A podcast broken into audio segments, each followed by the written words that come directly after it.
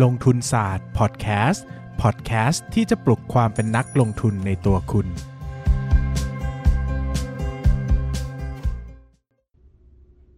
จักรวาลการลงทุนของลงทุนศาสตร์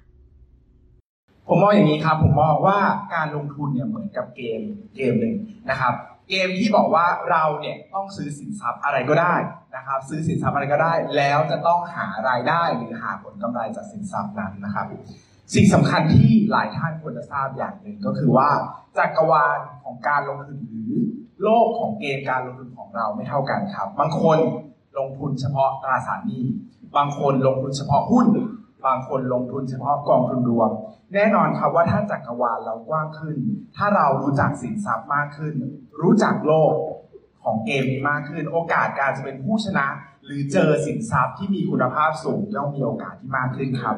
ผมเริ่มต้นด้วยชาร์ตนี้ครับ ชาร์ตนี้เป็นหลักการการลงทุนของศาสตราจารย์ Katsenelson นะครับ ผู้เขียนหนังสือชื่อว่า Active Value Investing นะครับศาสตราจารย์เนี่ยอธิบายว่าเวลาเราจะลงทุนในหุ้นอะไรก็ตามนะครับ เราจะพิจารณาถึง 3 หลักด้วยกัน และผมได้นำ3หลักเนี้ยมาใช้ในชีวิตแล้วก็รู้สึกประทับใจมากนะครับ หลักแรกก็คือ ตัว Q ครับบนสุด Quality ครับ ก่อนอื่นนะครับเราต้องมองไปที่คุณภาพของบริษัทนะครับ คุณภาพของบริษัทหรือความสามารถในการแข่งขันอย่างยั่งยืนนั่นเองนะครับพูดในเชิงคุณภาพก็คือบริษัทเนี้ยเก่งไหม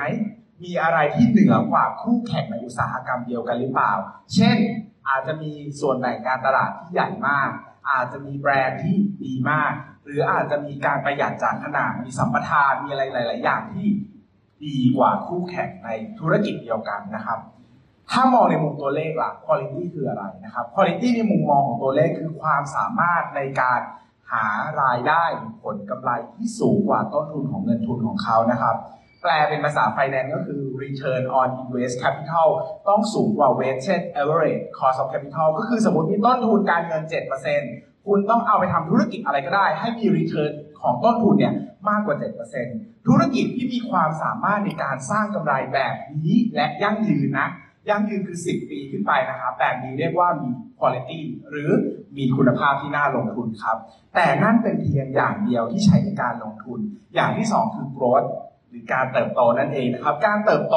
เป็นเรื่องที่กว้างมากครับ แต่เอาง่ายๆว่าวันนี้เวลาเราเป็น growth investor เป็นนักลงทุนที่มองถึงการเติบโตของอนาคตของกิจการ เรามองสองขาด้วยกันครับ ขาแรก รายได้จะโตไหม ขาที่สองกำไรจะโตไหมนะครับ ส่วนสำคัญที่สุดที่นักลงทุนทุกคนมองหาคือการเติบโตของกำไรนะครับกำไรมีสมการง่าย ๆ ก็คือรายได้ลบค่าใช้จ่ายใช่ไหมครับดังนั้นเนี่ยเวลาเรามองกำไรเราก็ต้องมองสองขาหลักคือ 1. รายได้จะเพิ่มขึ้นไหมมีโอกาสที่จะขายสินค้าได้มากขึ้นไหม มีโอกาสที่จะขึ้นราคาสินค้าไหม ส่วนที่ 2 คือค่าใช้จ่ายครับ มีโอกาสที่จะลดต้นทุนค่าใช้จ่ายอีกหรือเปล่า เช่น ธุรกิจบางอย่างมีต้นทุนหลักเป็น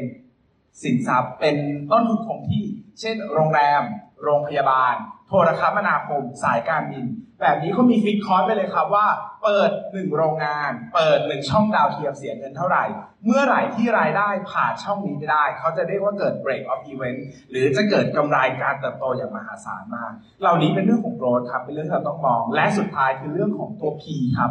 price หรือ valuation หุ้นดีไม่ใช่การลงทุนที่ดีครับ ตราบใดที่เรายังไม่ได้ซื้อหุ้นที่ราคาที่เหมาะสมมากเพียงพอ ดังนั้นสิ่งที่เราทำคือมองหาหุ้นที่คุณภาพดี การเติบโตดี และมีราคาไม่แพงจนเกินไป Q G และ P จึงเป็นที่มาของการลงทุนของ k e s s e l s e n หรือ Active Value Investing นั่นเองนะครับ หลักการอย่างนี้ครับเรามี 3 ตัวแปร 3 factor ด้วยกัน เราต้องนำมาผสมกันแบบนี้นะครับ ผลที่เกิดจะเกิดได้4วิธีครับ แบบแรกคือมี quality และมี growth คือคุณภาพก็ดี เติบโตก็ดี แต่ราคายังไม่ได้แบบนี้คนที่ควรจะทำยังไงดีครับ รออะง่ายมาก รอครับ รอจนกว่ามันจะถูก ของมันดีเราก็รอไปเรื่อยๆ แล้วเรามักจะได้ซื้อหุ้นแบบนี้ในวันที่มีวิกฤตจำได้ไหมครับว่าปิดสนามบิน AOT ราคาเท่าไหร่ วันที่เกิดระเบิดราชประสงค์บินราคาเท่าไหร่ แบบนี้หุ้นแบบนี้ต้องรอที่วิกฤตเป็นหลัก เพราะว่าใครๆก็รู้อะใครๆก็รู้หุ้นมันดีมากดังนั้น จะมาซื้อในวันธรรมดาเนี่ยมีโอกาสยากที่จะได้ที่ราคาถูก เอาใหม่ครับเราบอกว่าถ้าเปลี่ยนเป็น Q กับ P ล่ะมีคุณภาพราคาไม่แพงแต่มันไม่เติบโตหุ้นแบบนี้ปีเตอร์ลินช์แนะนำว่าซื้อเมื่อถูก และขายเมื่อแพงลักษณะแบบนี้จะเป็นหุ้น blue chip เป็นหลักหรือหุ้น stalwart หุ้นที่เติบโตช้าๆ เติบโตไม่แรงมากนะครับ ดังนั้นลักษณะสำคัญคือเมื่อไหร่มันถูกซื้อไว้ก่อน แล้วแพงก็ขายไปเลย ไม่ต้องถือยาว เพราะว่าการเติบโตของคุณภาพและมูลค่าในอนาคตมักจะน้อยกว่าต้นทุนทางเวลาของเรา เช่น ถ้าหุ้นเติบโตกำไรปีละ 5%แต่ต้นทุนของเงินทุนเราอยากได้ปีละ 10%ใช่ไหมครับ เราไปซื้อเซ็นอินเด็กได้ปีละ 10%นะแต่ถือหุ้นตัวนี้กำไรโตปีละ 5%ปันผลที่ 3%รวมแล้วได้ปัน ได้ผลตอบแทนประมาณปีละ8%แบบนี้ไม่คุ้มนะครับไปซื้อเซ็นอินเด็กดีกว่า ดังนั้นลักษณะคือซื้อเมื่อถูกและขายเมื่อแพงครับ กลุ่มสุดท้ายครับ เติบโตดีราคาไม่แพงแต่คุณภาพไม่ได้ แบบนี้มักจะเป็นธุรกิจที่มีเขาเรียกว่าคล้ายจุดประทัดวูบเดียวครับกำไรจะเติบโตมหาศาลอยู่ปี 2 ปี เนื่องจากคู่แข่งยังไม่ตื่นคู่แข่งยังไม่รู้ว่ามีคนใหม่เข้ามาในธุรกิจแล้ว มีคนใหม่กำลังบุกรุกอุตสาหกรรมแล้ว แบบนี้เราจะใช้ช่วงเวลาที่เขาเติบโตดีที่สุด ซื้อครับ และเมื่อคู่แข่งรู้ตัวให้รีบขาย ก่อนที่คุณภาพที่อ่อนด้อยของเขาจะทำให้เขาพ่ายแพ้ในอุตสาหกรรมในที่สุด ฟังดูแล้วไม่ดีสักอันเลย แต่สิ่งที่ดีที่สุดคือมี Q ครับ มี G แล้วก็มี P ครับ คุณภาพดีเติบโตดี ราคาก็ถูกด้วย แบบนี้จะเข้าเป็นการลงทุนที่ดีที่สุดนะครับ ซึ่งนี่แหละจะมาถึงจักรวาลการลงทุนของผมครับ ผมจะเล่าว่าโดยส่วนตัวอ่านหุ้น ร้อยตัว จะเจอหุ้นที่อยู่ตรงกลาง เป็นหลอดไฟเนี่ยสักกี่ตัวให้ถ่ายร้อยตัวอ่านหนึ่งร้อยตัวจะเจอหุ้นที่ดีที่น่าลงทุนมากๆสักกี่ตัวครับอะใครอยากให้ลองสักคนหนึ่งคิดว่าสักกี่ตัวดีครับร้อยตัวเจอสักกี่ตัว อ่าห้าตัวนะครับ ส่วนตัวประสบการณ์นะครับ โดยเฉลี่ยร้อยตัวจะเจอสองตัวนะครับ แต่ว่าถ้าเราจะสร้างพอร์ตที่มีหุ้นสิบตัวต้องอ่าน ต้องอ่านห้าร้อยตัวนะครับ แต่ตลาดหุ้นไทยมีแค่เจ็ดร้อยตัว วิธีการทำนะครับ เรามี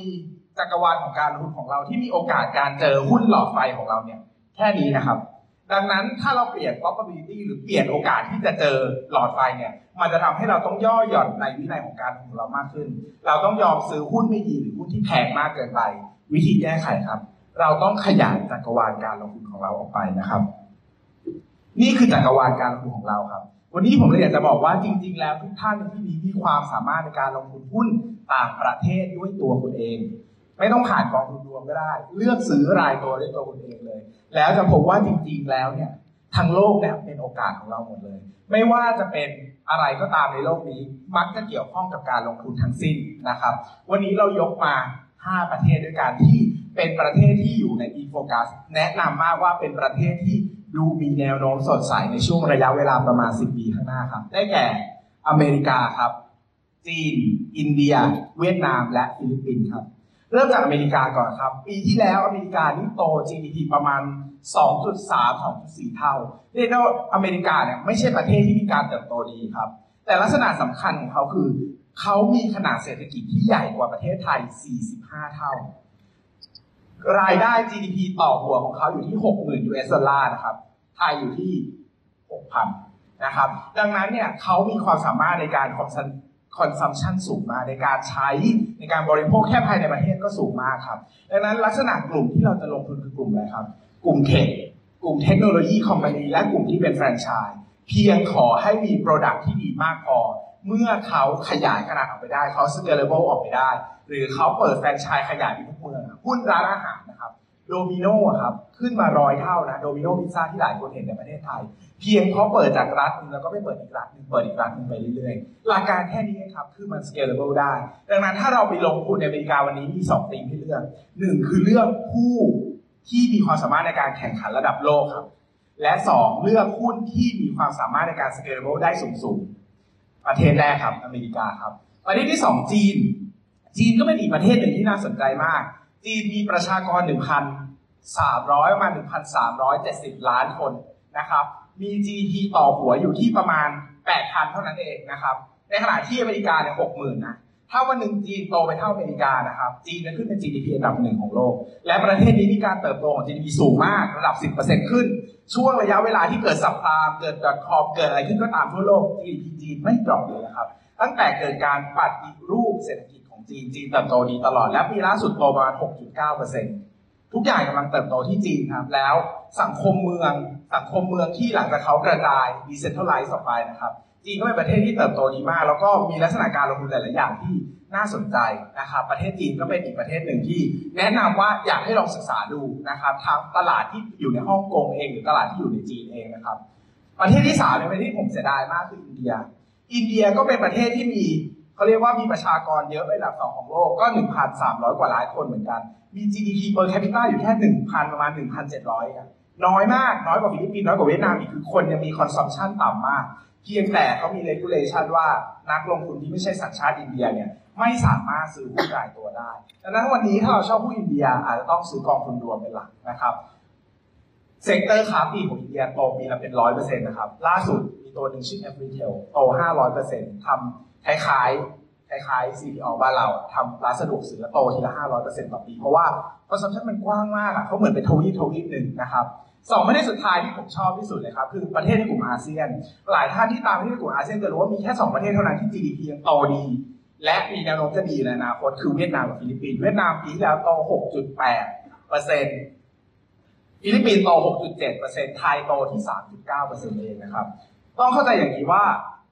ประเทศไทยเนี่ย ผ่านการเจริญเติบโตทางการขยายตัวทางเศรษฐกิจที่รุนแรงที่สุดไปแล้วนะครับ ก็ยุคตั้งแต่ยุคเปลี่ยนสนามรบเป็นสนามการค้านะครับ ปัจจุบันเนี่ยไทยมี consumption หรือ GDP per capita อยู่ที่ประมาณ 6,000 US ดอลลาร์นะครับ เทียบกับฟิลิปปินส์ที่ประมาณ 3,000 นะครับ เวียดนาม 2,000 เอาง่ายๆ เวียดนามเนี่ยสามารถมีรายได้เพิ่มมา 2 เท่าถึงจะเท่าไทย เวียดเวียดนาม3เท่าฟิลิปปินส์2เท่า แต่เวียดนามมีประชากร 90 ล้านคนครับฟิลิปปินส์มีประชากร 100 ล้านคนในขณะที่ไทยมีประชากรประมาณ 70 ล้านคน ดังนั้น เวียดนามและฟิลิปปินส์เป็นประเทศที่มีศักยภาพในการเติบโตในระยะยาวสูงคาดว่าอีกประมาณ 5 ปีข้างหน้าขนาดเศรษฐกิจของฟิลิปปินส์จะแซงหน้าไทยนะครับ แล้วที่สำคัญคือนอกจาก GDP โตดีนะครับ รายได้ยังต่ำประชากรเยอะความสามารถในการใช้ภาษาอังกฤษตลาดหุ้นของเขามีความเป็นประสิทธิภาพน้อยมาก เวียดนามเนี่ยหาหุ้น PE 5 PE 10ง่ายมากนะครับหุ้นบางตัวหุ้นที่ผมซื้อบางตัวที่เวียดนามเนี่ย PE 5ปันผลปีละ15%มา market share อันดับหนึ่งของตลาดอย่างเงี้ยครับดังนั้นเนี่ยฟิลิปปินส์นะครับหุ้นที่ทำธุรกิจแบบโรบินสันทำธุรกิจแบบเซนทรัลที่ฟิลิปปินส์ PE แค่20ในขณะที่ปัจจุบันหุ้นแบบนี้ในไทย PE 40นะครับหุ้นร้านพิซซ่าที่ฟิลิปปินส์ PE 17แต่ที่นี่ PE มินนะฮะ35 40นะครับดังนั้นเนี่ยโอกาสการลงทุนเนี่ยกว้าง มากแล้วก็ไม่ได้จำกัดอยู่เฉพาะในประเทศไทยเท่านั้น ดังนั้นครับ วันนี้ประเทศไทยเป็นประเทศที่น่าลงทุนไหมบอกว่าประเทศไทยเป็นประเทศที่น่าลงทุนในหุ้นที่มีการเติบโตดี quality ดี แล้ว valuation ไม่แพงมากเท่านั้น ดังนั้นเนี่ยที่ผมบอกร้อยตัวมันจะเจอสักตัวสองตัว แต่มันจะเป็นการลงทุนคุ้มค่ามากๆ แล้วเราก็อาจจะต้องทำงานหนักเพื่อจะหาข้อมูลที่เขาเรียกว่าลึกซึ้งมากๆ แต่ พอส่วนใหญ่ผมก็จะอยู่ประเทศไทยนะครับ เพราะผมเชื่อมั่นมากว่าการลงทุนที่สำคัญที่สุดคือต้องเข้าใจธุรกิจให้มากๆ ดังนั้นเนี่ยการไปลงทุนต่างประเทศเนี่ยสิ่งที่เราต้องให้ความสำคัญมากคือเราต้องมองภาพยาวเป็นหลัก5ปี 10 ปีเรามองเลยว่าหุ้นแบบเนี้ย market market cap หุ้นแบบเนี้ยที่ไทยอะแสนล้านนะแต่ที่เวียดนามอยู่5,000 ล้าน เรามั่นใจว่าหุ้นเนี้ยสัก10 ปีต้องมี 20 เด้งซื้อไว้ทิ้งไว้รอ 10 ปี 20 เด้งหุ้นแบบนี้ที่ไทย market cap 2แสนล้าน ที่ฟิลิปปินส์แค่ 10,000 ล้าน รอ 10 ปี 20 เด้งลงทุนแบบนี้ครับ เงินลงทุนที่ลงทุนระยะสั้น 3 ปี 5 ปี ไม่ยาวมากลงทุนที่ไทยเป็นหลักเพราะเรายังมีความสามารถในการแข่งขันเชิงข้อมูล มีความสามารถในการเข้าถึงธุรกิจและบริการได้มาก แต่ธุรกิจต่างประเทศ ผมอยากจะบอกอย่างนี้ว่า หลายหุ้นมีศักยภาพการเติบโตที่ดีมากนะครับ มีลักษณะการเขาเรียกว่าเป็น mega trend ของโลกจริงๆ มี market share อันดับหนึ่งของโลก หุ้นบางตัวเป็น market share อันดับหนึ่งของโลกแต่ PE แค่สิบปันผล5%โตปีละ60% 70%นต์เจ็ดสิบเปอร์เซ็นต์นะครับหุ้นแบบนี้หาได้ทั่วโลกครับ ดังนั้นสิ่งสำคัญที่ผมอยากจะบอกก็คือ อย่าปิดกั้นตัวเอง แล้วก็พยายามเปิดโลกการลงทุนของเราให้กว้างเสมอนะครับ อย่างที่บอกถ้าเราอ่านร้อยเราเจอหนึ่งตัว ถ้าอ่านพันเจอสิบตัว ถ้าเราอ่านหมื่นตัว ก็จะเจอหนึ่งร้อยตัวนะครับ ผมอ่านหุ้นวินานทั้งหมดหนึ่งพันตัวนะผมเจอหุ้นลงทุนได้แค่ตัวเดียว แต่ผมเชื่อมั่นว่าหุ้นตัวเนี้ยจะเป็นหุ้นสิบเด้งตัวต่อไปของผม วันนี้ขอบคุณมากแล้วก็หวังว่าการฟังในวันนี้จะเพิ่มจักรวาลการลงทุนของคุณ ให้กว้างมากขึ้นไม่มากก็น้อยขอให้ทุกท่านมีความสุขกับจักรวาลการลงทุนของตัวเองครับ ขอบคุณมากครับ อย่าลืมกดติดตามลงทุนศาสตร์ในช่องทางพอดแคสต์เพลเยอร์ที่คุณใช้ แล้วกลับมาปลุกความเป็นนักลงทุนกันใหม่ในลงทุนศาสตร์พอดแคสต์